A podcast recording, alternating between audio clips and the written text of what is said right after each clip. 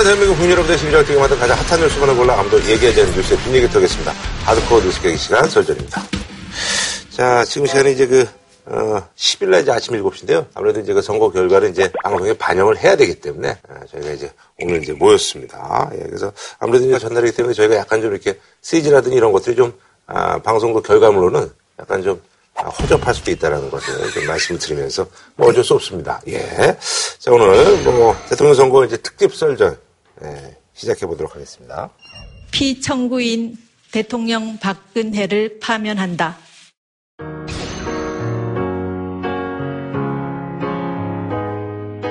대선일을 5월 9일로 정하고 이날을 임시 공휴일로 지정했습니다. 이제 대선까지는 55일이 남았습니다. 문재인 후보가 대통령 후보로 선출되었음을 선포합니다. 열심히 노력하면 대통령이 될 수 있다. 나는 이것이 대한민국이라고 생각합니다. 고약이 끌 전문가 누굽니까? 끝까지 갑니다, 여러분. 여러분들 다 찍어주시면 유승민이 됩니다.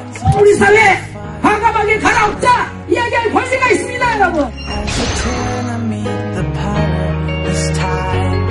time, turn the light and sense is dying. Pull up, from one extreme to another. From the summer to the spring, from reality to the end.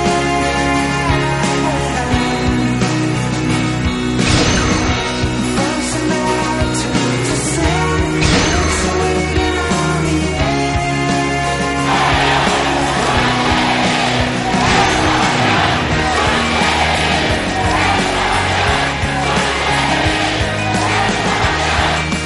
존경하고 사랑하는 국민 여러분, 광화문 시대 대통령이 되어 국민들과 가까운 곳에 있겠습니다. 신명을 바쳐 일하겠습니다.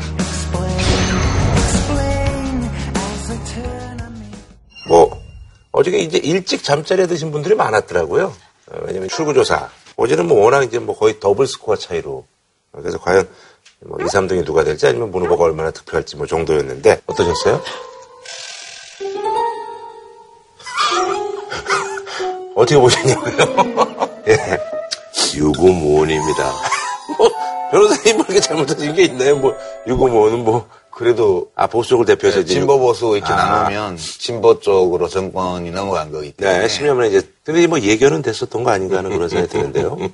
상당 기간 마음의 준비를 해오지 않으셨나요? 변호사님?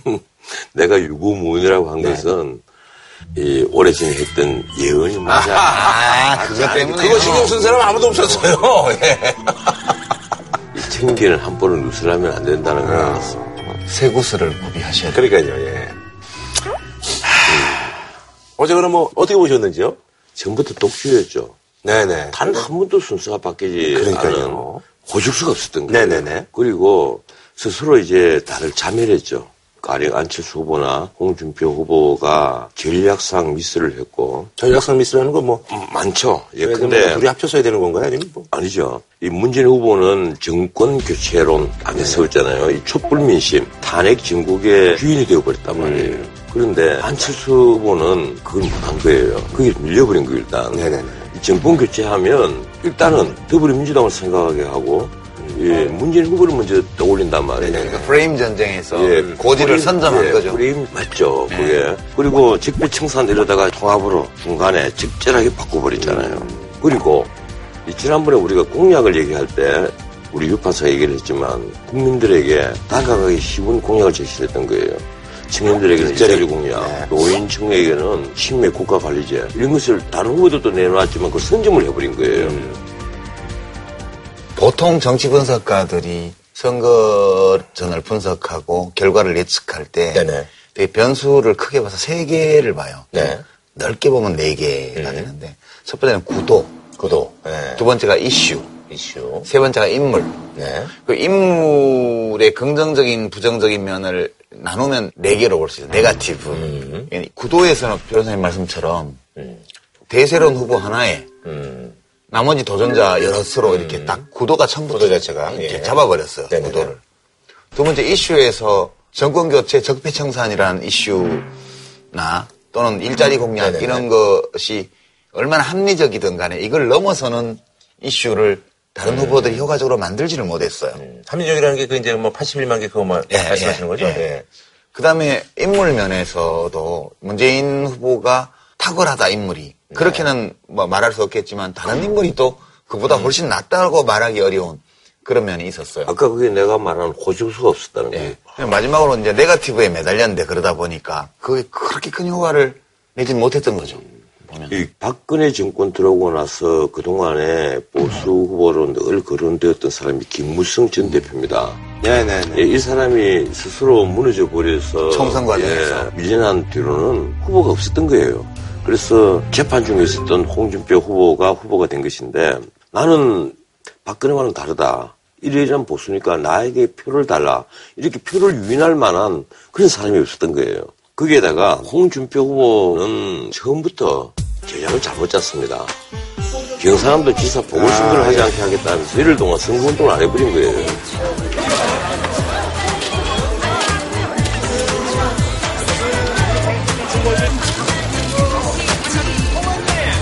빨리 오셨습니까? 네, 감사합니다. 우리 권혁기 선대위원님 오늘 자리에 참석해 주시기 바랍니다. 그 시간에 큰 배신 효과를 누릴 수가 있고 본인이 보수의 집통님을 알릴 수 있는 정말 호기인데 그때 이제 안철수 후보가 이제 그 자리를 대신했던 거죠. 그 호기를 넘겨버렸단 말이에요. 거기에다가 동남풍을 일으키겠다 하면서 영남권에 집중을 했습니다. 네네네. 근데 이번에 튀기는 이겼을지 모르겠지만 결국 그 바람에 수도권까지 북상을 했느냐 하면 북상을 못하는 거예요. 그래서 전략상 아주 잘못했는다가 그러니까 경부선 유세인데 말하자면 뭐 부산은 2위를 했지만 표 차이가 크지 않았으니까 결국은 열차가 부산에서 출발해서 김천까지 오고 말은 거지. 대전까지도 오던 거죠. 그리고 제일 안타까운 건 오히려 안철수 후보예요. 안철수 후보는 양강구도까지 갔잖아요. 이것이 계속 오른다고 생각했거나 아니면 짧게 조정받고 다시 상승 곡선을 그릴 것이라고 생각을 했던 거예요. 내가 만약에 안철수 후보였다면 나는 그때 얘기를 했을 겁니다. 개헌하고 3년 과도정부 받겠다. 양강구도가 되었을 때 치고 나갔을 거예요. 그런데 그런 호기를 또 다 놓쳐버려요. 제일 마지막에 실책 중에 실책이 난 뚜벅이 유세. 아니 전 세계 이 현대 이 바쁜 시대에 지금 뚜벅이 유세가 먹힌다고 생각한 후보가 어디 있어요? 박원순 시장이 또 그거 물론 시장 성공이라지만 그걸로 좀 재미 좀 보셨는데. 그건 박원순 시장은 이미 이기는 것이 거의 확정된 선거에서 에너지 소비를 줄이기 위해서 상징성도 있고 걸어다니면서 하면서 그냥 미디어 이벤트로만 쓴 거잖아요. 역시 또 이제 패착이라고 보시는 거예요. 그거는 효과가 있다고 봐서 뚜벅이 유세를 한 게 아니고 뭘 해도 지금 상황을 못 바꾸니까 다 해볼 수 있는 걸 다 해보는 거예요. 그러니까 안철수 후보는 굉장히 불리한 조건에서 개인기로 이런 정도까지 돌파를 해냈고 개인기로 해볼 수 있는 모든 버전의 선거운동을 다 해본 거예요, 지금. 근데 그 득표율은 어떻게 보세요? 전체적으로 보면 이번 대선 결과는 당선은 문재인 후보가 당선이 되었지만 유력했던 5 후보의 득표 현황을 이렇게 보면 우선 보수는 홍준표 후보 24% 그리고 유승민 후보 6.7%인가요? 그렇게 해서 30%에 약간 걸쳐져 있는 그 정도의 득표를 했고요. 중도 포지션이 안철수 후보인데 거의 20% 득표를 했고요. 그 다음에 문재인 후보하고 심상정 후보의 표를 합쳐보면 그게 한 48% 육박하는 그렇게 된 거니까 30대, 20대, 50 그 정도로 보수, 중도, 진보로 표심이 나눠진 거예요. 그러니까 이 결과를 해석을 할 때 우리가 유권자들이 이 집단적 의사결정을 통해서 뭘 선택했냐 이렇게 본다면 첫 번째는 변화를 선택한 거예요. 뭐 문재인이 얼마나 마음에 들든 안 들든 그 정책이 어떤 것이 뭐 좋든 안 좋든 그 판단이 어떻든 전체적으로 보면 변화를 선택했다. 이렇게 보는 게 맞을 것 같고요. 그러나 당선자의 득표율이 겨우 40%를 좀 넘는 정도고 5 후보가 끝까지 뛸 수 있는 정도의 동력을 국민들이 계속 제공했다는 점에서 보게 되면 어떤 약간 유보적인 그러니까 전적인 신뢰를 보내는 정권교체가 아니고 다소 부분적으로 유보적인 태도로 정권교체를 해준 거예요. 40%의 지지율. 50%면 이런 얘기까지 나오지 않았었어요? 이건 40% 지지율도 굉장히 중요한 겁니다. 내가 지난번도 한번 얘기를 했지만 후보가 한 명일 때는 총선거권자의 3분의 1 이걸 당선 요건을 하잖아요. 우리 헌법에. 그래서 사실 이게 권력의 정당성과 연결되는 문제거든요. 투표율 77%잖아요. 네, 77.2%. 예, 77.2에 41.1이죠. 네. 예, 하면 30%를 쭉 넘어요. 총 유권자의 하여튼 40%가 넘는 표를 획득을 해서 총 서거권자의 30%를 획득하는 대통령이 나왔어요.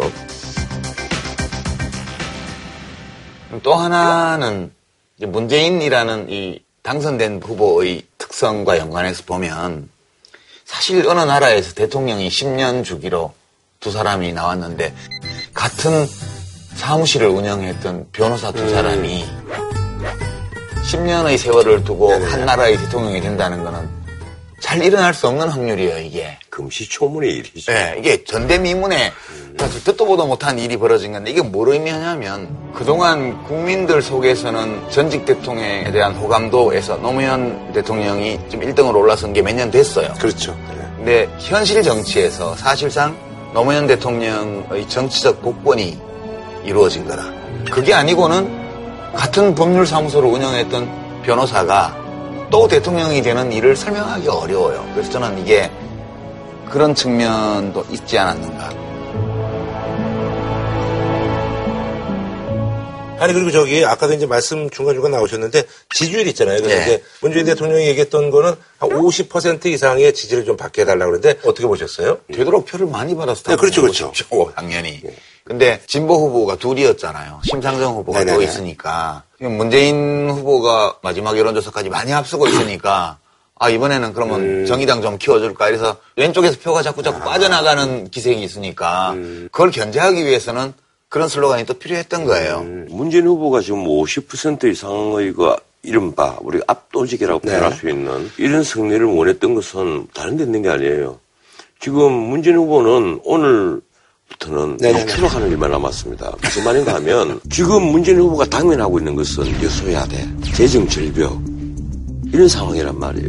그러면 국민들이 어떤 압도적인 지지 그게 있어야만 정책을 밀어붙일 만한 힘이 되는 것인데 이 정도 40%였던 지지 이것만으로 국회에서 아니 내가 이런 공약을 했고 이게 우리 국민들이 지지한 것 아니냐 이렇게 해서 밀어붙일 수 있는 힘이 없단 말이에요. 지지율로 그렇지만 사실은 뭐 2위하고 표 차이가 너무 이제 크게 아니 하니까. 그렇더라도 국회에서 지금 120석 정도인데 지금 몇 석이죠? 120 정도 됩니다. 이번에 120석 그때는 180석에서 한참 모자란단 말이에요. 지금 여기에다가 국민의당, 바른정당 예, 이 정도를 합해도 지금 180석이 안 되죠? 바른정당 합치면 돼요. 아, 바른정당이 줄었잖아요. 20석으로 아, 줄었잖아요. 그러네. 예. 네. 예. 그러니까 그러네요. 180석이 네. 안 되는 거예요. 이러니까 이제 자유한국당 도움이 없으면 180석을 얻지도 못하는 거예요. 다른 분들에 대해서는 아니죠. 다 갑갑한 거 아니에요. 해놓은 공약들은요. 국회에서 입법을 통해서 근거를 마련해야 될 공약들이 대단히 많아요. 다른 후보에 비해서요? 네. 아니요. 다 마찬가지예요. 다 마찬가지인데. 돈 쓰려면 전부 국회 동의, 국회에서 동의를 받아야 돼요. 그래서 다 이제 국회에서 다 논의를 해야 되고 예산이 통과돼야 되고 이런 것인데 이 40%로 얼마나 앞으로 추진력을 발휘할 수 있는가 주목해 봐야 될 문제잖아요. 네네. 축하드립니다. 앞으로 당연히 국회를 존중하고 또 국회에 중요한 역할을 하는 야당과도 소통하고 대화하고 또 때로는 발표하고 함께 국정의 동반자로 여기는 그런 자세로 나아가겠습니다. 특히 제1야당이시니까 제가 당국하게 그렇게 협조를 청하겠습니다. 그 대통령께서 또 야당 대표하실 때보다 저희가 또 더 강한 야당이 될 지도 모릅니다. 우리 이전 감사드립니다. 축하드립니다. 오늘 아침에는 굿모닝으로 시작합니다. 진짜 진심으로 축하드리고 수고 많으셨습니다. 문모님당 예, 아주 듣기 좋은 말씀이고 아주 감사드립니다. 예, 좀 동지적인 자세로 제가 늘 협력을 구하겠습니다. 예, 예. 뭐 오늘 아직 발표는 안 하셨지만 금명대는 인사들 보니까 아주 좋은 분들이 금명대에서 저도 굉장히 신선하게 느꼈습니다. 예. 잘하십시오. 예. 감사합니다. 예. 고맙습니다. 예. 다시 한번 축하드립니다. 예. 예. 좋은 나라. 예. 고맙습니다. 예. 제 개인적인 경험에 비추어 보면 대통령께서 우리 정책위원장. 예. 11시 반으로 시간이 끝났습니다. 예. 정책위원장을 맡고. 합니다. 예. 저희들 뭐 차도 준비 안 해도 된다 그래서 차도 준비를 안 했습니다만, 예. 그 대통령님의 성공이 대한민국과 대한민국 국민들의 성공이기 때문에 꼭 성공하신 대통령이 되시길 바라고, 임기를 마치실 때도 많은 국민들로부터 박수를 받는 그런 대통령이 되기를 바라고 또 제대로 적극 돕도록 하겠습니다. 다시 한번 축하드립니다. 예, 감사합니다.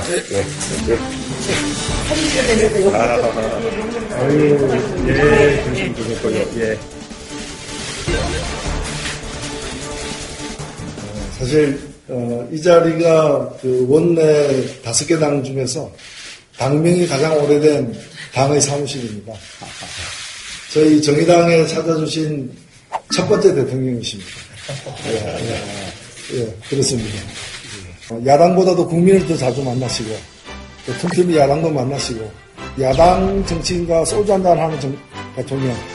우리 국민들이 그런 모습을 많이 좀 보고 싶어 하지 않는가 생각되고, 인간의 체온을 갖다가 우리 국민들이 몸으로 느낄 수 있는 그런 대통령이 되시기를 간절히 기원합니다.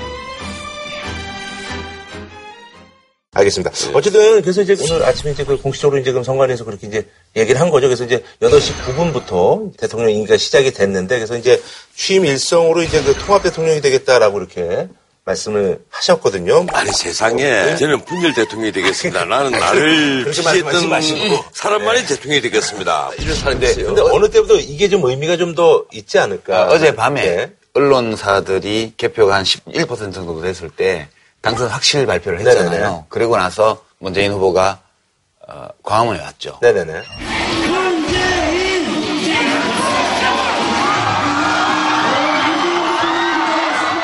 내일부터 저는 국민 모두의 대통령이 되겠습니다. 저를 지지하지 않았던 분들도 섬기는 통합 대통령이 되겠습니다.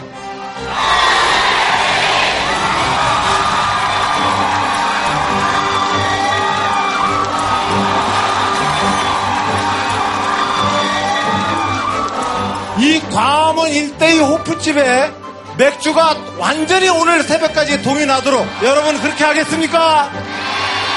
안 되면 문재인 대통령님 앞으로 외상을 긋도록 합시다. 이재명도 함께, 여러분과 함께 문재인 정부를 성공으로 이끌어 가도록 노력하겠습니다.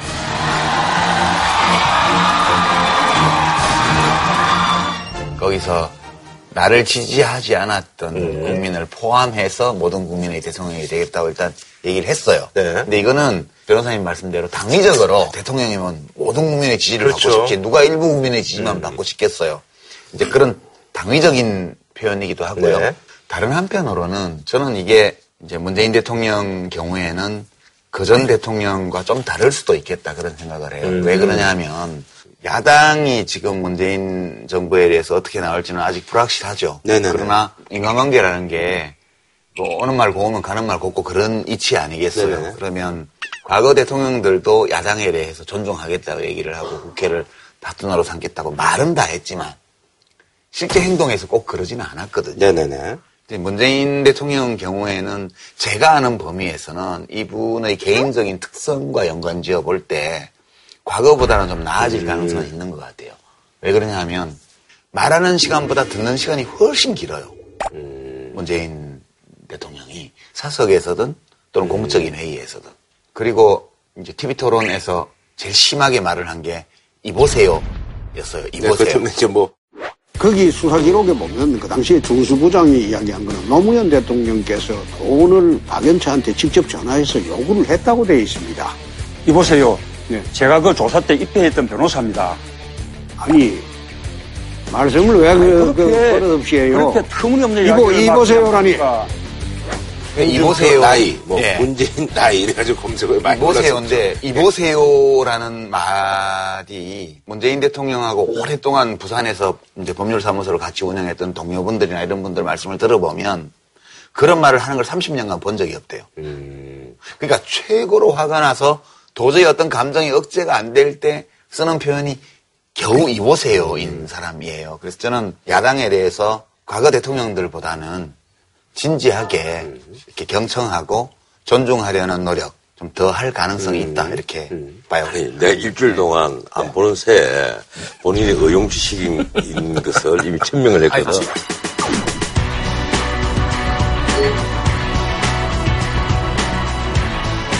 진모 의용지식. 아니, 그대를. 그렇게 좀 프레임을 씌우는 거예요? 아니, 내가. 진실로 내가 임명한 거다. 예뻐. 근데 왜 그런가 하면, 지금 계속 듣기 좋은 소리만 하잖아요. 뭐, 문재인 후보는 많이 듣는다. 변호사 생활을 오래 하면요. 듣는 게 습관이 됩니다. 변호사님 안 그러시잖아요.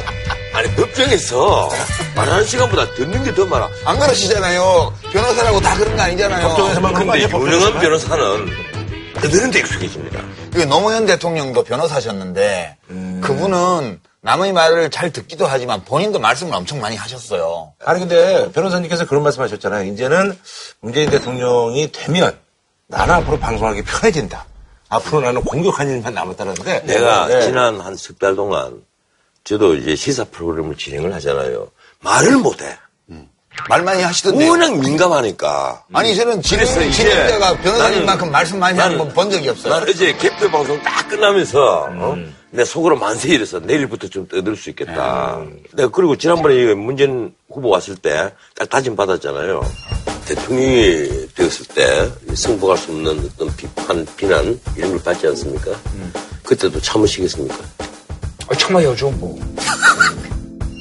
다 참아야죠. 다 들어야죠. 뭐, 있잖아요.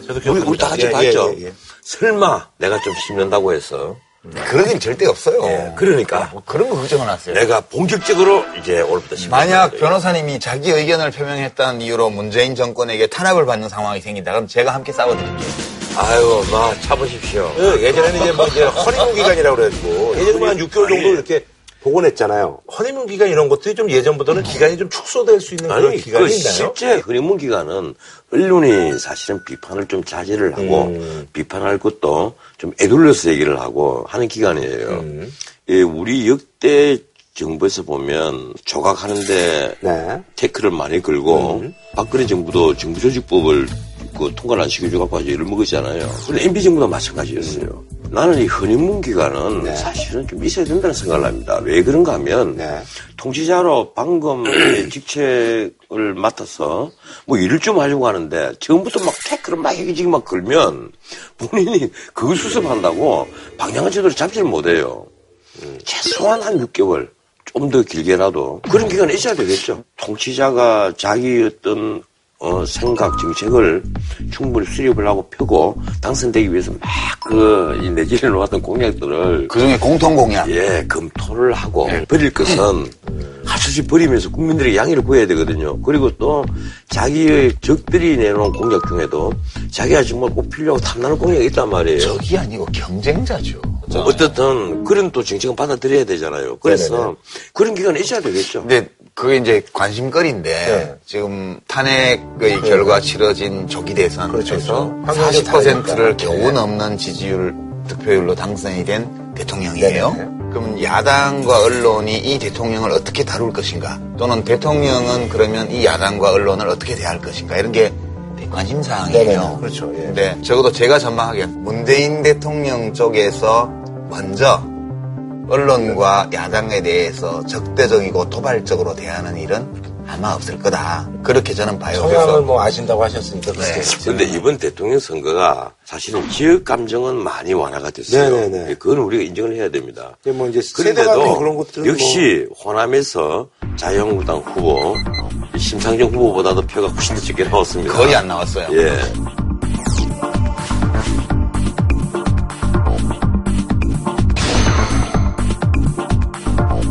거기다가 이번에는 사실은 이 지역 감정을 훨씬 뛰어넘는 세대 간 경쟁이었단 말이에요. 네네네. 20대, 30대, 고착화될 것 같다는 그런 생각이 40대, 네. 50대까지 기득권층에 대한 분노, 그 분노가 어디서 나왔는가 하면 자기 아무리 열심히 하고 아둥바둥 해봤자 네. 내 앞에 기량 보인다는데 거기서 나온 분노예요. 이러니까 이건 단순한 이념진정이 아니란 말이에요. 실제 본인이 경험돼서 오는 분노이기 그렇죠. 때문에 네. 이게 쉽게 해결이 안 되는 거예요. 예컨대 본인이 열심히 일하고 월급 받고 돈을 모아서 아 나도 우리 아버지처럼 집을 사고 애들 키워낼 수 있겠다. 이 전망이 안 보인단 말이에요. 그러니까 그거를 고치는 게 우리 대한민국의 네네네. 지금 제일 긴급한 과제죠. 아니 근데 그 이제 대선 패배 이제 승복하는 입장에서 또 이분들의 앞으로의 어떤 그런 스탠스라든지 이런 것들을 우리가 읽어볼 수 있을 것 같은데. 낙선한 후보예요. 예. 어떻게 보세요? 승복 메시지 이런 것들 봤을 때. 뭐 승복 메시지 어제 다 재밌더구만요. 네. 홍준표 후보도 일찍 했잖아요. 네. 출구조사가 사실이라면 이번 선거 결과는. 수용하고 자유한국당 동원하는 게 그들이 만족하는 거예요. 이 개표가 얼마 되지 않았을 때 이 출구조사대로라면 이 자유한국당 복원하는 것으로 만족하겠다. 그러니까 홍준표 후보는 처음부터 2등 전략을 쓴 거예요. 왜냐하면 선거 캠페인의 내용을 보면 오로지 보수층을 결집시키고 분기시키는 데에만 초점을 두고 캠페인을 했고요. 그래서 좀 자극적인 얘기도 좀 네. 의도적으로 하고. 네, 중도로 확장하는 거는 별로 염두에 두지 않았어요. 그리고 선거 유세 지역도 영남에 집중을 했고요. 그러니까 이거는 홍준표 후보가 처음부터 대선은 이미 지는 걸로 상정하고 최대한 2등을 하고 전통적인 보수 지지 기반이었던 지역에서 1등을 하는 거. 여기다 초점을 두고 했기 때문에 그건 솔직한 고백이었다고 봐요. 그러니까 만족한다는 거예요. 보수 결집에 홍준표 후보가 그렇게 매달리면서도 보수가 반드시 투표장에 나가도록 유인하지 못했다는 거예요. 그 보수를 결집을 하긴 하는데 우리가 보수다 그런 어떤 자긍심을 심어주는 이 어떤 어젠다를 던져주는데 아무 일을 못 했다는 겁니다. 그래서 77%가 넘었으면 나올 만큼 다 나왔다고 봐야죠. 보수가. 아니요. 우리나라는 보수가 적어도 최소한 35% 많게는 40% 본인이 보수라고 생각하는 분들이 그렇게 많다고 생각하고 있고 보수가 이런 유리한 환경 아래 이 박근혜 정부의 그 어떤 추락 이것이 워낙 큰 이제 데미지를 주긴 줬지만 사실 홍준표 후보가 이 보수 후보를 결집하는 데는 능력을 발휘하지 못했어요. 안철수 의원이 승복하고 나서 이제 발표했잖아요. 국민의 선택을 겸허하게 받아들이겠습니다. 변화의 열망에 부응하기에는 많이 부족했습니다. 대한민국이 새로운 대통령과 함께 미래로 나가기를 희망합니다. 아니, 저는 근데 보면서 약간 아쉬웠던 네. 게 원래 선거가 끝나고 나면 승자는 낙선자들에게 위로의 네네. 뜻을 전하는 거고 낙선한 분들은 승자에 대해서 일단 축하를 하고 그리고 이제 자기가 앞으로 어떻게 할 것인가에 대해서 뭐 이야기할 수는 좀 얘기하고 이게 FM인데 홍준표 후보나 안철수 후보의 입장에는 우선 승자에 대한 축하 의사표시가 없어요. 그걸 왜 못했는가 하면 그때는 개표가 불과 한 예, 초반이었고 안철수 후보 때도 한 40%밖에 안 됐을 때예요. 개표가 뭐 한 60% 넘고 70% 넘고 확정이라는 단어가 나오면 모르겠는데 확정이라는 말을 한 곳은 일부밖에 없고 대부분은 유력해 보인다 이렇게 돼 있어요. 그래도 그거는 이제 언론의 입장이고 예. 후보 당사자는 이제 선거 기간 동안에 알아요.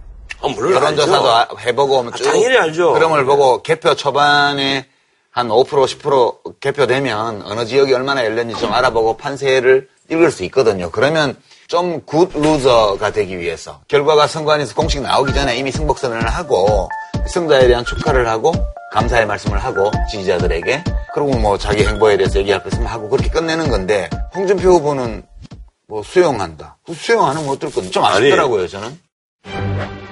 안철수 후보님하고는 서로 축하와 위로를 나누는 그런 통화를 했습니다. 문재인 대통령께 축하의 인사드립니다.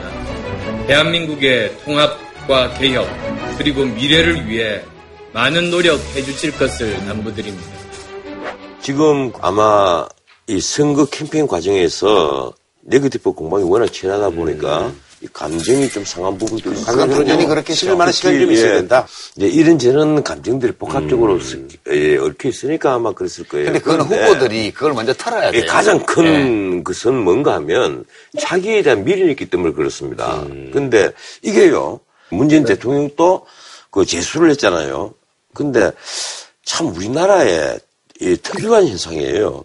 대통령제라는 국가에서 미국에서 제수를 한 분들이 있습니다. 리처드 닉슨도 제수를 했지만 대부분은 대통령에 하면 출마하는 것으로 사실상 거의 마지막 징징이란 말이에요. 근데 우리는 의뢰의 대통령의 낙선을 해도 다음에 다시 재도전을 또 할 수 있고 심지어 삼수를 하고 DJ 같은 신분을 사수까지 했잖아요. 이거 불이 좀 좁아서 그런 거 아닐까요? 아니 그러니까 제 말이 그 말이에요. 예. 재도전을 안 할 거면 이렇게 해도 돼요. 그 선거 기간에 쌓인 감정적 앙금을 표출해도 되고 뭐 참나 그만둘 건데 근데 내가 또 할 거잖아요 정치를. 그렇게 생각한다면 이미 진 선거에서는 멋지게 진 사람으로 보여야 돼요. 그래서 당선 인사만 중요한 게 아니고 정치인들은 낙선 인사도 되게 중요하죠. 예, 낙선 인사도요. 예. 근데 이 승복 선언을 할 때부터 낙선 인사가 시작되는 거거든요. 근데 왜 낙선 인사를 이런 식으로 하지? 그러니까 저는 유승민 후보의 이야기 그게 제일 정상적으로 보이더라고요. 사랑하는 국민 여러분, 치열했던 대선이 끝났습니다.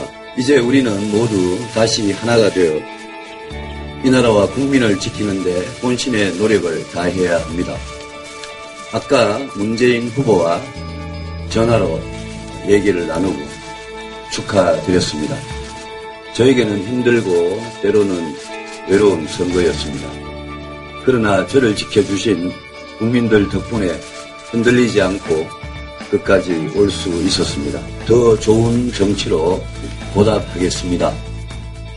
문재인 후보하고 전화통화도 했다. 축하한다. 그리고 뭐 자기 지지해 주신 분들께 감사하다. 이렇게 얘기를 한 게 매우 정상적인 낙선 인사였고요. 어제 그리고 화면에 네. 그 이 당에 들어가서 사실 20명 남아있는 쪼가라든 정당이잖아요. 네. 그 일일이 악수하면서 그 분위기 자체가 네.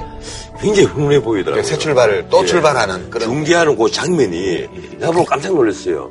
가장 우울하고 예, 막 그 슬퍼 보여야 될 그런 정당의 풍경이 아니라 서로를 위로하고 따뜻한 풍경으로 보이는 거예요. 아무래도 근데 좀 유 후보 같은 경우는 홍이나 이제 막 안 후보에 비해서는 약간 좀 득표율에도 이런 것들이 좀 적을 거라고 예상이 됐기 때문에 뭐 또 그런 모습을 또 보여줄 수 있지 않았나는 좀 그런 생각이 드는데. 근데 그것도 마음먹기 따라서는 내가 이것밖에 못 봤다니 이래서 더 우울해질 수도 있는 거거든요.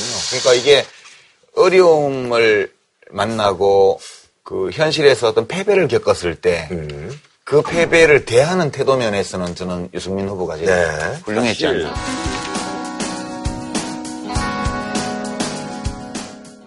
아니, 그러나 이제 그 차기 정부 이제 내각 많은 분들이 이제 궁금해 하십니다. 그래서 오늘 뭐 보니까 여러 명들이 뭐 검색어에 오르고. 대통령께서 인선과 관련한 말씀이 있겠습니다. 새 정부 첫 인사를 제가 직접 국민들께 말씀드리고자 합니다. 국무총리 후보자의 이낙연 전남지사님을 지명합니다. 대통령 비서실장에 임종석 전 의원을 임명합니다. 국가정보원장 후보자로 서훈 전 국정원 3차장을 지명합니다. 청와대 비서실의 민정수석 그리고 인사수석, 홍보수석 그리고 총무비서관을 임명 발표를 하려고 합니다. 먼저 민정수석으로 임명된 서울대 조국 교수를 소개드립니다. 조현옥 인사수석 비서관을 소개합니다. 다음으로 윤영찬 홍보수석 비서관을 소개드립니다. 다음으로 이종도 총무비서관을 소개합니다. 춘추관장에 권혁기 전 국회 부대변인을 임명합니다. 네, 동아일보의 유근영 기자입니다. 네. 저 민정수석이 계속 여쭤보겠습니다. 그 과거 이제 민정수석이 검찰의 수사 지휘나 그런 측면에 그 원활하게 소통을 했던 걸로 알고 있는데 그 측면에서는 어디까지 수사 지휘 부분을 하시나요? 민정수석은 수사 지휘를 해서는 안 됩니다. 검찰총장과 경찰청장 임기 문제도 많이 거론이 되던데요. 이에 대한 구상이 있으십니까?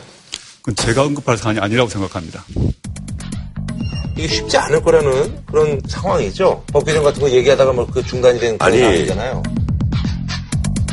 근데 지금 보면 대통령이 인사를 해야 되는 게 우선 급한 게 네네. 대통령 비서실 인사예요. 비서실장, 그다음에 급하게 일을 해야 될 수석들, 예컨대 뭐 안보수석이나 이런 데는 네. 긴급하죠. 그래서 현안이 대두되어 있는 데를 중심으로 수석비서관, 그다음에 그 비서관 인사 이런 걸 빨리 해야 돼요. 그래야지 정부 인사에 관한 작업도 네네. 할 수가 있으니까. 비서실장은 임종석 전 의원을 쓴다면 네네. 성실히 모시되 예스맨이 되지는 않으려고 노력하겠습니다. 중요하다 생각하면 늘 직원하고 대통령과도 격의 없이 토론하도록 노력하겠습니다. 젊은 비서실장을 중심으로 대통령과 참모들이 격의 없이 대화하는 그런 청와대 문화가 바뀔 것으로 기대합니다.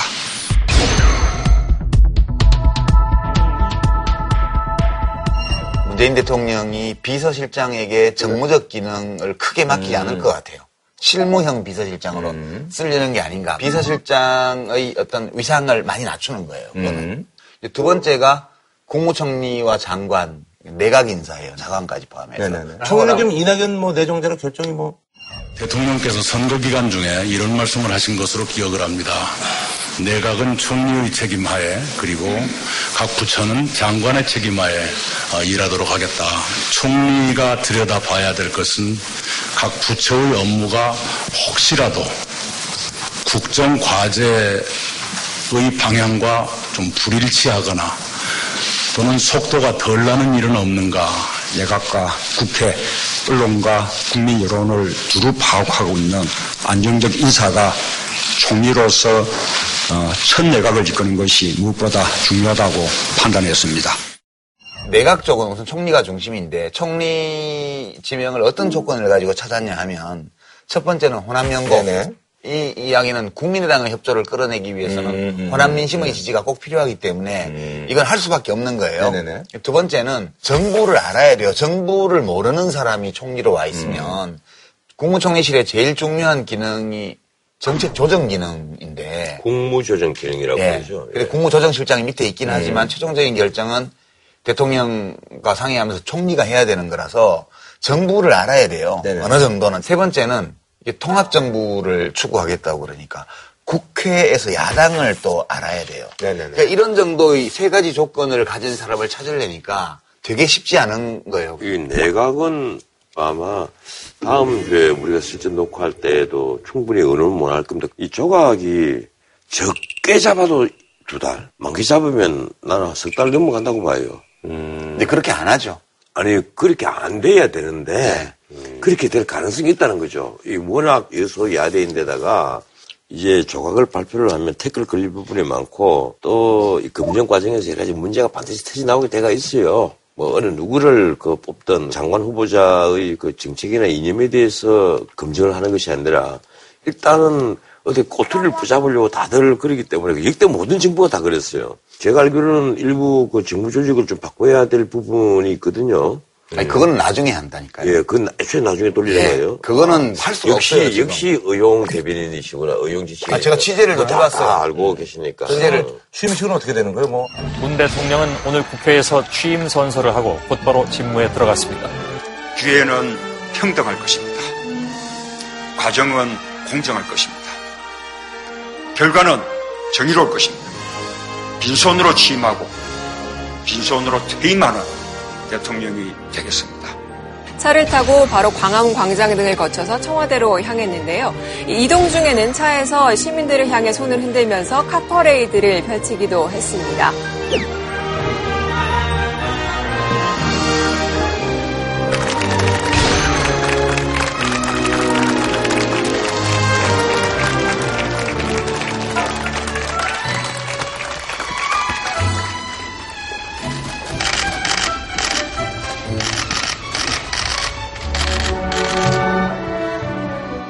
지금 취임식을 할 무슨 형편이 안 돼요. 취임식은 국회에서 국회의장 그리고 대법원장 선서하고 취임사하는 정도로 보면 되고요. 지금 일부 언론에 코아비타시옹 이런 이상한 얘기들을 하는데 원래 프랑스의 그 좌우동거 내각이라는 거는 합헌적인 권력기관끼리 노선이 다를 때 하는 거예요. 그러니까 국회도 선출된 권력이고 아하. 대통령도 선출된 아하. 권력인데 국회에서 뽑는 총리는 좌파고 아하. 대통령은 우파일 때 또는 그 반대일 때 아하. 이럴 때 그걸 코아비타스형이라고 그러는 거지. 지금은 그 내각에서 이렇게 섞이는 거는 그렇게 얘기하면 안 된다는 얘기군요. 지금은 박근혜 대통령이 남겨놓고 간 내각이 인수위가 없다는 이 특성 때문에 그냥 업무 인수인계를 위해서 형식적으로 남아있는 거에 불과해요. 이거는 뭐 동거내각도 아니고 아무것도 아니에요. 그냥 그런 거기 때문에 지금 장관은 그냥 두더라도 국무위원이 아닌 장관급 중에 교체할 수 있는 사람들은 바로바로 교체를 할 거고요. 근데 이게요. 단순히 그래 쉽게 볼 게 아니라 지금 청와대 수석들은 다 사표를 다 냈잖아요. 그렇죠. 아마 오늘 다 출근 안 했을 거고. 그럼 바로 수리해야죠. 예, 다 출근 안 했을 거고.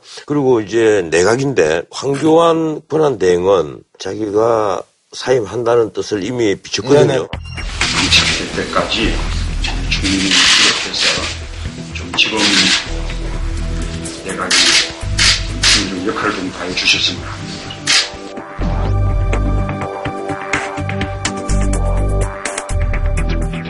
문제는 총리가 있어야만 네, 그렇죠. 제청을 제청해요. 국무위원을 제청을 하잖아요. 그런데 황교안이 사임을 하면 그럼 누가 국무위원을 제청을 하느냐는 문제가 남아있습니다. 그래서 뭐 그럼 유일로 네. 또 대통령 권한 대행이 아니라 이번에 총리 권한 대행으로 유일로 권한 대행이 그러면 국무위원들을 제청할 수가 있느냐. 권한 대행 할 수 있죠. 대통령도 예. 권한 대행 하는데. 그런데 이게 대통령 유고 때처럼 국무총리가 대통령의 권한 대행을 한다 이렇게 돼가 있는 것이 아니라 그런 조항도 없단 말이에요. 국무총리만 구리예요. 그러면 이 부총리가 국무총리를 대신을 해서 국무위원을 제청을 한다?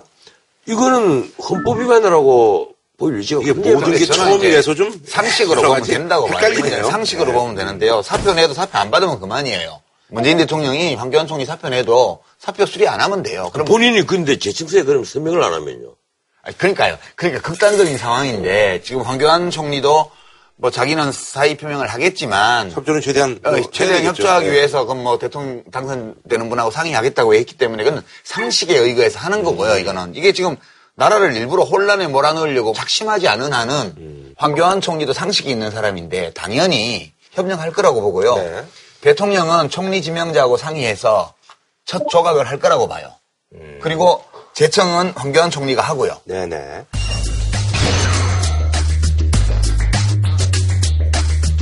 저는 이제 제게 주어진 소임을 내려놓고 국민의 한 사람으로 돌아갑니다.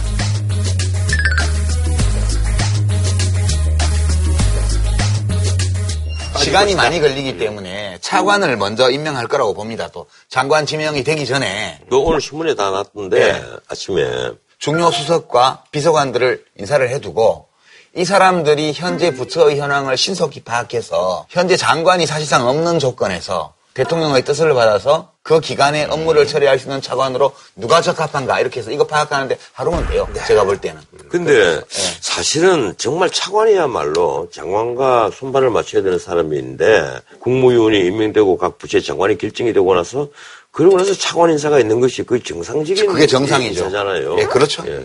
근데 이번에는 그렇게 할 수가 없어요. 근데 이 문재인 후보 네.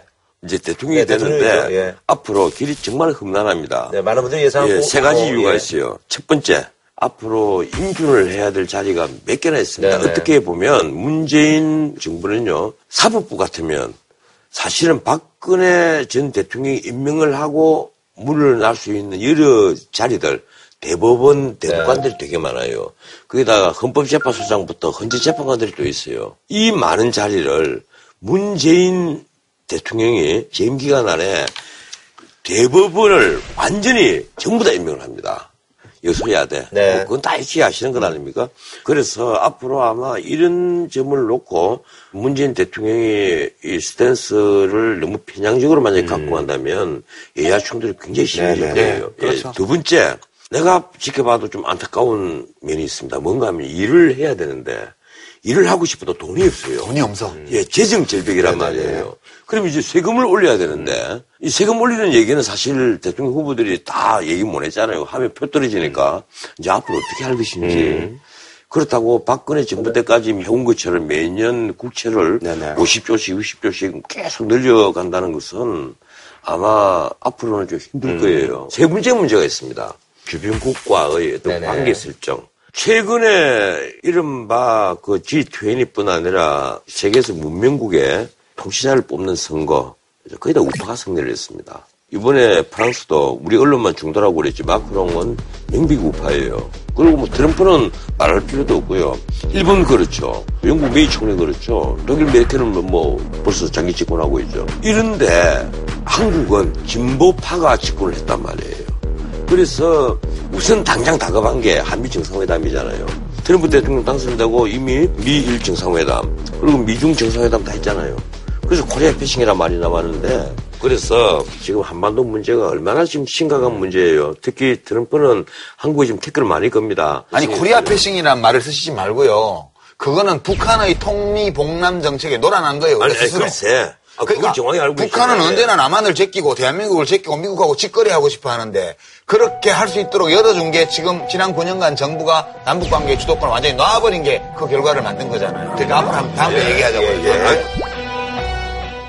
그러니까 이런 문제들을 어떻게 돌파할 거냐. 지금 문재인 정부가 취하게 될 여러 행동들이 이제 오늘부터 쭉 나올 텐데 저것이 어떤 행동인지를 이제 좀 이해를 하려면 대통령이 하는 또는 정부가 하는 모든 행정행위는 법적 근거가 있어야만 돼요. 네. 그래서 그거를 한번 좀 우리가 눈여겨볼 필요가 있다. 순서대로 가리라고 보는데요. 제일 첫 번째는 아무것도 규정을 고치지 않고 재량권으로 할 수 있는 일이 있어요. 제일 시급한 거 아무런 규정 개정 없이 재량권 발동만으로 할 수 있는 것부터 할 거고요. 그 다음 단계로 시행규칙으로 할 수 있는 거, 시행령 개정이 필요한 거, 법률 개정이 필요한 거, 예산이 필요한 거, 그다음에 헌법 개정이 필요한 거. 이 순서로 갈 거기 때문에 앞으로 한 일주일 동안은 어떤 법규 개정도 없이 대통령의 권한으로 할 수 있는 거, 이거에 집중할 거라고 봅니다. 네.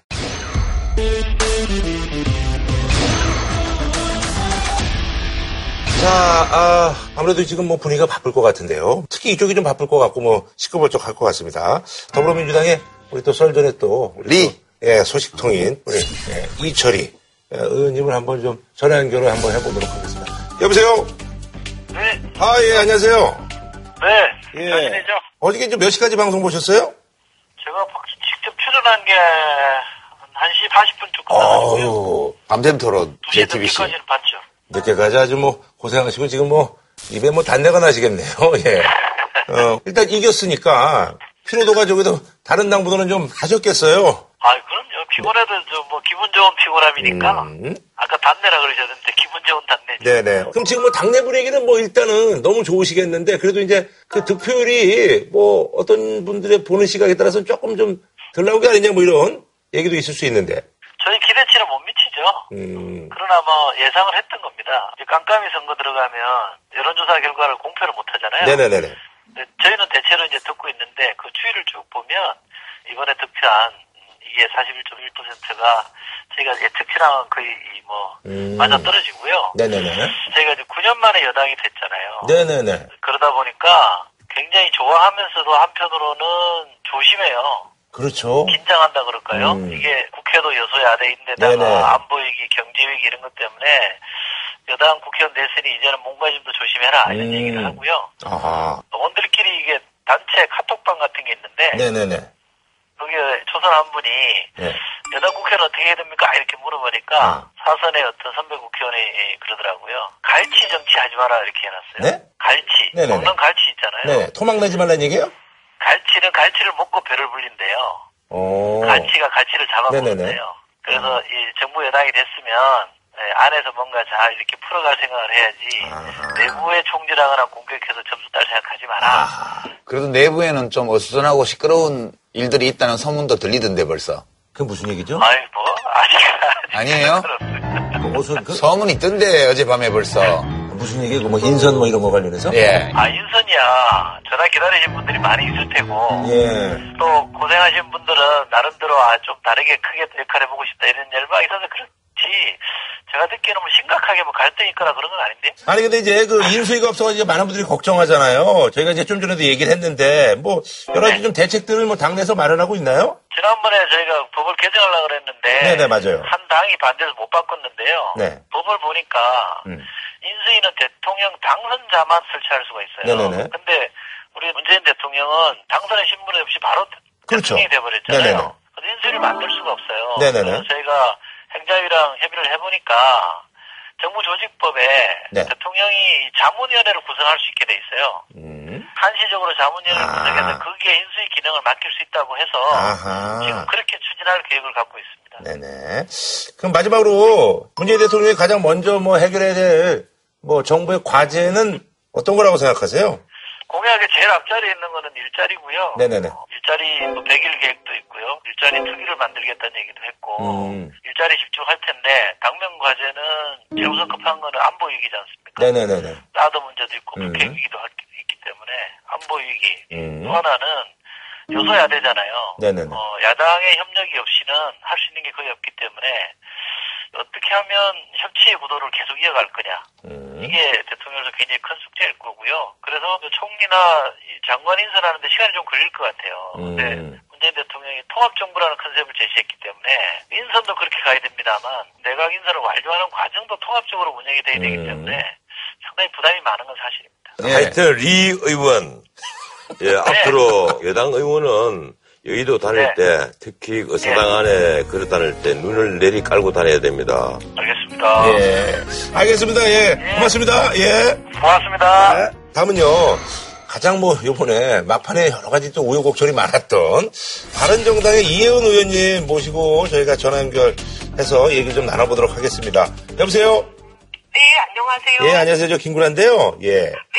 아, 그래도 다른 의원님들에 비해서 성대가 좋으신 거죠? 어쨌든 목소리가 아주 쌩쌩하시네. 다른 분들 막 보기 쉬고 난리가 났어요. 선거 운동을 거의 안 했다는 증거로 아니요, 예, 보입니다. 저도 원래에 비하면 좀 많이 상한 거예요. 아, 그러세요? 원래는 네. 언쟁반에 옥구슬을 굴리는 소리를 내야 되는데 지금은 흙바닥에 옥구슬을 굴리는 소리잖아. 주 작가님 감사합니다. 네네. 그냥 느낌으로 득표 이런 걸 떠나서 좀 바른정당 그래도 분위기가 그렇게 나쁜 것 같지는 않은데 사실 보수가 넘지 못했던 벽이 2030입니다. 아하, 예. 그럼 과거에 보면 2030들이 몰려 나온다 그러면 보수당이 막 기겁을 하고 이런 일들이 많았잖아요. 네네. 근데 이번에 2030이 사실 이제 보수 안에서는 저희에게 많이들 표를 주셨어요.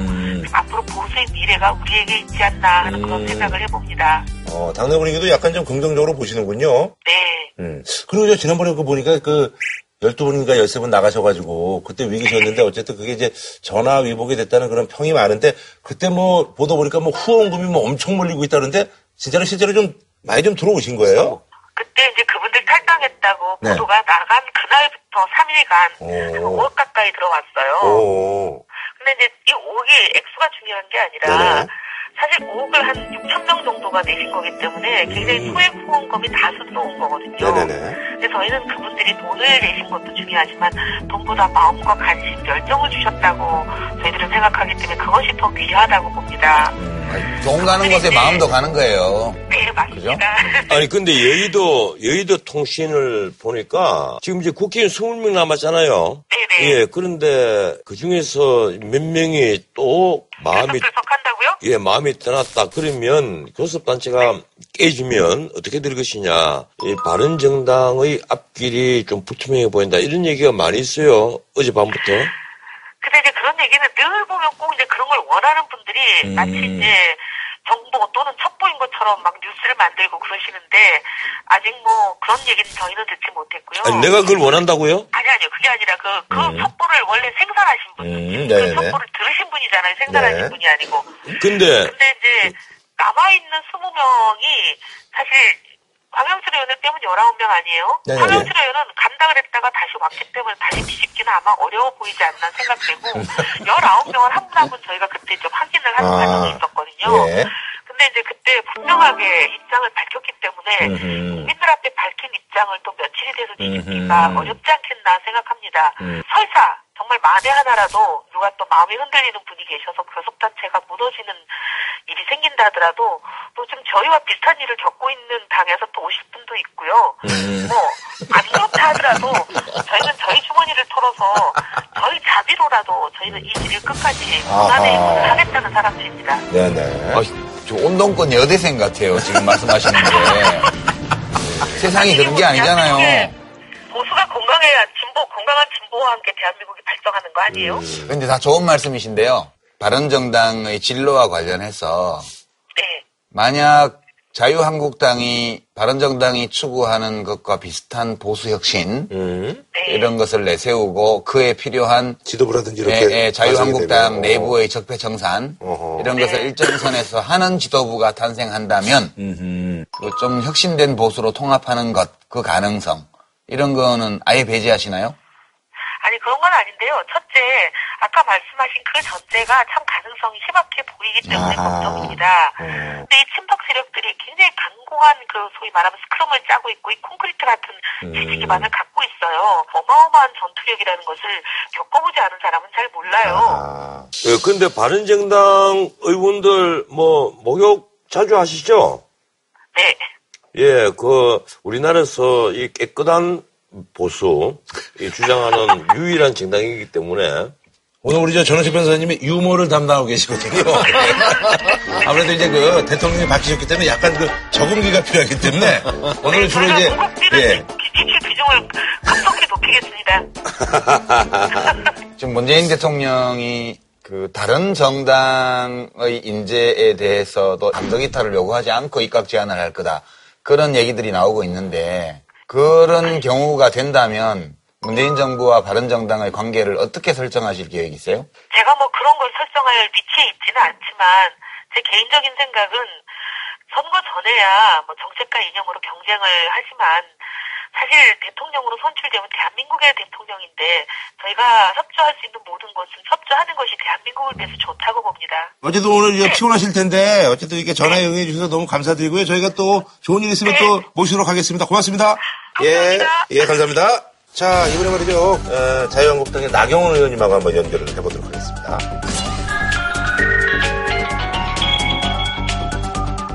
여보세요. 여보세요. 예, 안녕하세요. 네. 예. 아유, 아침 일찍 이렇게 또 전화에 응해주셔서. 아니, 혹시 둘이 알아요? 아니, 저 오늘 또 처음 인사를 드리는 거여서. 그럼 누구라고 얘기를 해야지. 저 인사 드리려고 했어요. MC가 이렇게 얘기가 없으면 어떻게 해. 아니, 제가 김구라인데요. 그렇지. 지금 하려고 했어요. 빨리빨리 해. 안녕하세요. 저 썰전의 김구라입니다. 그렇지. 아, 안녕하세요. 네. 선거 기간 동안 고생 많이 하셨고요. 어떠세요? 지금 기분은요? 어떻게 보면은 저희가 이기기 어려운 선거였고요. 표를 구하기도 참 처음에 부끄러운 선거였는데요. 네네. 조금 더 잘할 수 있었지 않나 하는 생각이 좀 들고요. 제가 그렇게 생각하는 부분은 이제 조금 더 우리가 책임을 좀 느끼는 모습 그런 부분을 보이는 데에는 좀 실패하지 않았나 이런 생각을 해요. 그러니까 저희가 조금 상승세를 타다가 도로 친박당이라는 우리가 비판을 받은 부분이 있지 않습니까? 네네네. 결국 탈당파를 복당시키는 과정에서 친박 징계 해제한 부분 같은 그런 부분이 굉장히 아쉽다고 생각을 합니다. 네네. 네. 홍준표 후보가 대선 끝나고 나서 혹시 당대표를 맡으려고 하는 거 아니냐 이런 전망이 좀 있더라고요. 저는 충분히 그렇게 하려고 하지 않나 이렇게 생각합니다. 아, 그러세요? 네, 예, 아마 도전하지 않을까 이렇게 생각을 하고요. 뭐 솔직한 당원으로서 생각을 한다면 사실 홍준표 후보가 맡으면 아마 뭐 좋은 표현으로는 아주 카리스마가 있으시고 리더십이 있지만 좀 독단적이기 때문에 이게 너무 심하게 말한 거 아니에요? 아니, 우리 나경원 의원님도 당대표 나가실 생각이 있으신 것 같아요. 그죠? 아니. 벌써 은근히 견제구를. 차천타천으로 많이 얘기가. 예. 봐야 될 것 같아요. 예. 저도 사실 결론을 못 내렸어요. 아니, 근데 그건 우리 나 의원의 이 좀 욕심인 것 같아요. 왜 그런가 하면 한번 생각해 보세요. 요번에 그 경쟁자였던 유승민, 심상정 이런 분들은 다 현역 의원들이잖아요. 네. 근데 홍준표 후보는 이제 도지사도 그만뒀기 때문에 오늘부터 백수예요. 예, 그래서 뭐라도 자리 하나 마련해 줘야지. 당대표도 하지 말라고 하면 그 양반 지금 법도 많이 잊어먹었을 거고 변호사 기업도 하기 힘들어요. 아니, 제가 홍준표 보고 당대표 하라 그런다고 당대표 되시는 건 아니고요. 저기 나경원 의원님, 제가 질문이 두 개가 있는데요. 첫째, 바른정당과의 관계 문제인데요. 그게 제일 궁금하더라고요. 혹시 나경원 의원님께서 좀 앞장서셔가지고 자유한국당 내에 있는 과거 정부의 적폐를 좀 청산하고 그런 조건으로 바른정당과의 통합을 추진한다. 이거에 대해서 어떻게 생각하세요? 어느 정도 저희가 조금 더 노력해야 될 부분이 있다고 생각해요. 어느 정도 청산해야 될 부분이 있고 바른정당하고 글쎄 어떤 형태가 될지 모르지만 합 바른정당이든지 통합이든지 보수의 통합은 추진해야 된다고 생각합니다. 예. 두 번째 질문은요. 네. 우리 나 의원님도 기억하실 텐데 노무현 대통령 집권 초기부터 대통령으로 인정 안 하는 분위기 많았거든요. 그때 그 당시 한나라당에서. 근데 문재인 대통령 정부에 대해서 자유한국당이 어떤 태도로 지금 초기 단계에 임하실 분위기입니까?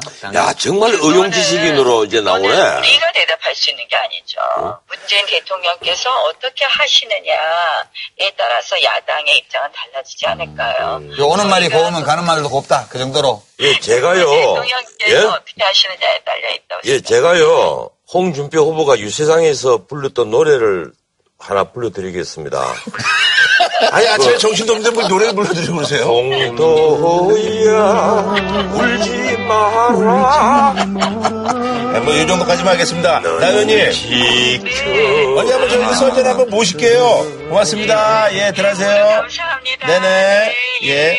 자, 사실 그 좀 아쉬운 부분도 있고 좀 할 말이 많으실 네. 것 같아요. 우리 정의당의 이제 원내대표로 이제 이번 선거를 맞이하셨는데 노회찬 의원님 한번 모시도록 하겠습니다. 여보세요. 네, 안녕하십니까. 예, 목소리가 많이 쉬셨네요. 아, 예, 좀 그렇습니다. 네네. 뭐 선거가 이제 끝났는데 그 좀 네. 상승세에 비해서 조금 득표를 좀 아쉽게 한 게 아닌가 하는 그런 좀 생각이 드는데 어떠세요? 네, 저희들이 두 자리 숫자까지 이렇게 네네. 가도록 노력을 했고 또 그런 기대도 있었고 또 많은 분들이 성원을 해주셨는데 네네네. 마지막에 뒷심이 좀 부족했던 것 같습니다. 약간은 아쉽지만 그래도 또 희망을 좀 엿보는 그런 분위기인가요? 네, 그렇습니다. 사실 뭐 6.2%라는 수치는 저희들이 기대에도 못 미치고 네네. 또 중간에 도달했던 여론조사 지지율에도 못 미치는 것이긴 합니다만은 뭐 이 6.2%는 현찰이라 생각되고 아, 예. 현찰이 아니라 엄도꽤 받았기 때문에 어요, 예. 예, 앞으로 현금화될 수 있는 그 엄도를 현금으로 바꾸기 위해서는 더 노력을 해서 네네네. 앞으로 좀 더 확장을 해야 되지 않겠는가 생각하고 있습니다. 예, 예 저는 책입니다. 아, 예, 안녕하세요. 예, 방금 음 받았다고 말씀을 하시는데 네. 예, 사실은 그 진보 어젠다를 두고 더불어민주당 문재인 후보와 심상정 후보가 차별성을 보이는데 실패한 것 그게 큰 원인이라고 생각하지 않습니까? 차별성을 보이지 못했다고 말씀하시는 예. 겁니까? 차별성을 충분히 저희들은 보였다고 생각되고 또 어떤 경우는 또 너무 거칠게 보인 게 아니냐는 지적까지도 한편에 있기 때문에 다만 저희들이 생각하는 건 그동안에 진보하면은 여러 가지 색깔론이라고 하는 이념들 딱지 때문에 네네. 우리 유권자들의 가정에까지 못 들어갔지 않습니까? 네. 골목을 배회하거나 뭐 이렇게 했는데 이번에는 각 가정에 진보 실체와 그런 어떤 진정성이 이렇게 가정에까지 들어가서 알려지게 되었기 때문에 그건 성과라고 생각하고 있습니다. 예. 아, 유시민입니다. 아, 안녕하세요. 아, 예. 당원이세요, 당원. 예. 저기 지금 정의당이 선거 끝나고 나서 뭐 후원금도 많이 들어온다는 그런 얘기도 좀 나오고 있는데 아마 네. 표를 주고 싶었는데 못 준 분들이 꽤 있었던 것 같아요. 앞으로 잘 네, 그렇습니다. 예, 그게 어음이라고 저는 보고 나중에 결제 잘 받으시기 바라고요. 예, 고맙습니다. 그 지금 사람들의 관심이 혹시 문재인 대통령이 심상정 대표한테 전화했나요? 예, 오늘 새벽 12시 한 20분경에 심상정 후보가 예, 문재인 당선자에게 축하한다는 전화를 드린 바가 있습니다. 혹시 뭐 조각 입각 관련해서 전화 온 거 있습니까? 아, 전혀 없습니다. 아직 없습니까? 그리고 대통령 선거 이전에도 야3당 공조를 해온 당으로서 네네네. 그 공조의 어떤 정신에 입각해서 앞으로도 계속 공조할 생각이고요. 그다음에 구체적인 뭐 협력 방식이라거나 이런 것은 앞으로 또 논의할 기회가 있지 않을까 생각됩니다. 열어놓고 여러 가지 대화를 할 수 있다는 입장인 거죠? 네, 그렇습니다. 네, 우리 또 스타 정치인이시고 대중적으로 또 인지도가 높으신 우리 저 노회찬 원내대표님 앞으로 행보는 어떻게 되시는 거예요? 아, 예, 저는 일단 뭐 특별한 다른 계획을 갖고 있지는 않고요. 노동부 같은 거 맡아서 화끈하게 노동개혁, 노사관계 개혁 이런 거 하면 좋지 않을까 그런 소망을 가진 분들이 제 주변에는 꽤 있더라고요. 근데 그런 제안이 현실적으로 네, 있다고 보시고요? 많이 듣고 있습니다. 예, 그럼 또 하겠죠 뭐. 아, 예. 알겠습니다. 어쨌든 뭐 굉장히 이거 피곤하신 와중에 이렇게 또 전화 연결해 주셔서 너무 감사하고요. 앞으로 좋은 의정 활동 저희가 기대하겠습니다. 네, 우리 썰전 식구들도 수고 많으셨습니다. 아, 예, 고맙습니다. 아, 예. 또 이렇게 저희 방송하고 또 인연이 또 나오셨던가요? 아, 근데 왜 나온 것 같죠? 예. 저희가 언급을 자주 해가지고 언급을 엄청 했어요, 저희가. 예. 우리 지금 만나. 알겠습니다. 예, 감사합니다. 해설전 담당입니다. 예, 예. 감사합니다. 예, 예. 네, 감사합니다. 네. 예, 다음은 저 국민의당 이용주 의원님 한번 연결해 보도록 할 텐데요. 이용주 의원님. 예, 안녕하세요. 예, 안녕하세요. 국민의당의 이용주 의원입니다. 네, 저 서울진의 김구라인데요. 현재 그 당내 분위기가 좀 어떤지. 항상 모든 선거는 이기든지 지든지 아쉬움이 남지 않겠습니까? 네. 특히 저희 국회의원들 모자인 당직자들이 1인 3역을 해내면서까지도 했는데도 불구하고도 국민들을 설득하는데 좀 실패했다 이렇게 보고 있습니다. 네. 호남을 두고 그 문재인 후보와 안철수 후보가 경쟁을 그 벌이는데 결국 호남 표만 본다면 안철수 후보가 거의 참패를 했습니다. 가령 문재인 후보는 그 부인이 무등산 밑에 방까지 얻어놓고 있으면서 호남에 공을 들였다는 것을 제가 개인적으로 알고 있습니다. 그런데 안철수 후보는 한때 이 호남이 자기를 지지한다는 것을 믿고 이 민심을 좀 그 쉽게 이긴 것 아니냐. 난 이렇게 보고 있거든요. 예, 그렇습니다. 저희들이 특히 국민의당의 창당의 진원지였죠. 호남에서조차도 이런 성적을 얻은 데 대해서는 뭐라 할 말이 없습니다. 물론 호남에서의 선거 결과가 호남 민심이 문재인, 안철수 두 분에 대한 지지보다는 전략적인 판단에 따른 한쪽으로 몰아주기식 아하. 지지가 있었다는 것도 부인할 수는 없을 것입니다. 그렇다고 하더라도 저희 당으로서 그리고 안철수 후보로서도 호남, 전남, 전북에 대한 지지자들의 표를 얻기 위한 노력도 다소 소홀한 게 비치지 않았나라는 반성을 해봅니다. 네네. 국민의당이나 정의당과의 어떤 협력 또는 뭐 연정 이런 얘기들이 오가고 있는데 그 문제에 관해서 혹시 문재인 대통령 측과 국민의당 사이에 이야기가 오간 게 있나요? 제가 알기로는 현재까지 협치나 연정에 대해서는 구체적인 이야기가 오가지 않았다고 알고 있습니다. 저희 국민의당으로서도 구야권 소위 형제당의 관계에 있었던 것만큼 협조를 하겠지만은 국민의 뜻을 거르면서까지 그리고 협치나 연정의 기본 정신을 훼손하면서까지 응하지는 어렵지 않나. 아하. 그러기 위해서 더불어민주당 문재인 대통령께서 과거보다는 미래를 보고 다른 구야당들에 대해서도 협치를 할 수 있는 명분을 제시해야 된다고 봅니다. 그러면 그 국민의당 입장에서 문재인 대통령에 대해서 그런 일들을 성사시키기 위해서 이렇게 해달라. 어떤 바람직한 방향에 대한 견해? 이런 게 혹시 정립된 게 있으신가요? 아니, 당 차원에서 결정된 건 아니지만은 이번 대선 과정에서 국민 통합이라는 전체가 나왔기 때문에 이것을 어떻게 구해를 가실 것인지에 대한 명확한 입장, 독트린 선언이 필요하다고 봅니다. 앞으로 향후 정부라든지 국회를 때 어떻게 이런 방식으로 연정 협조의 방식으로 운영해야겠다는 것을 먼저 선언해 주시고 거기에 따라 다른 야당들이 어떻게 할 것인가 할 것인지에 대해서 서로 협의가 있어야 된다고 봅니다. 그것이 없이 각각의 개개별의 사안이나 정책에 대해서 협의 여부를 한다고 한다면은 항상 그때마다 그 정부가 흔들릴 수 있는 질문을 제공할 수밖에 없거든요. 가장 먼저 닥쳐오는 게 총리 인준 그리고 정부 구성 저 장관 청문회 아니겠습니까? 네네. 이런 것들이 대외적으로 발표되기 전이라 하더라도 이러한 분이 총리가 되는지에 대해서 다른 양자들에게 이렇게 비공개적으로 비공식적으로라도 사전 통보 내지 협의하는 절차를 거친 후에 발표하면 어떨까? 나는 뭐 제안을 해드려봅니다. 존중하는 태도의 표현으로 그런 것이 필요하다는 말씀이시죠? 예, 그렇습니다. 알겠습니다. 어쨌든 뭐 이렇게 교황도 없으시되 이렇게 통화해 주셔서 너무 감사드리고요. 예. 뭐 또 저희가 또 좋은 기회 한번 또 모시도록 하겠습니다. 고맙습니다. 예, 감사합니다. 예, 감사합니다. 알겠습니다. 자, 어쨌든 뭐 이제, 앞으로도 이제 제가 이렇게 돌아가는 상황들을 보니까 우리 시청자분들은 정치라는 어떤 그 판도라의 상자를 연 거기 때문에 이 정치에 대한 관심은 많은 시청자들이 계속될 것이다. 뭐 오늘 한 줄 논평 대신에 새로운 대통령에게 뭐 한 줄 덕담? 네, 한 말씀. 우리 문민정부가 실패를 했던 근본적인 원인 그것을 새 정부는 밟아서는 안 된다. 그래서 사자성어를 네. 하나 얘기를 할까요? 한자로 씁시다. 와, 달필이시다. 예, 네. 이멸친.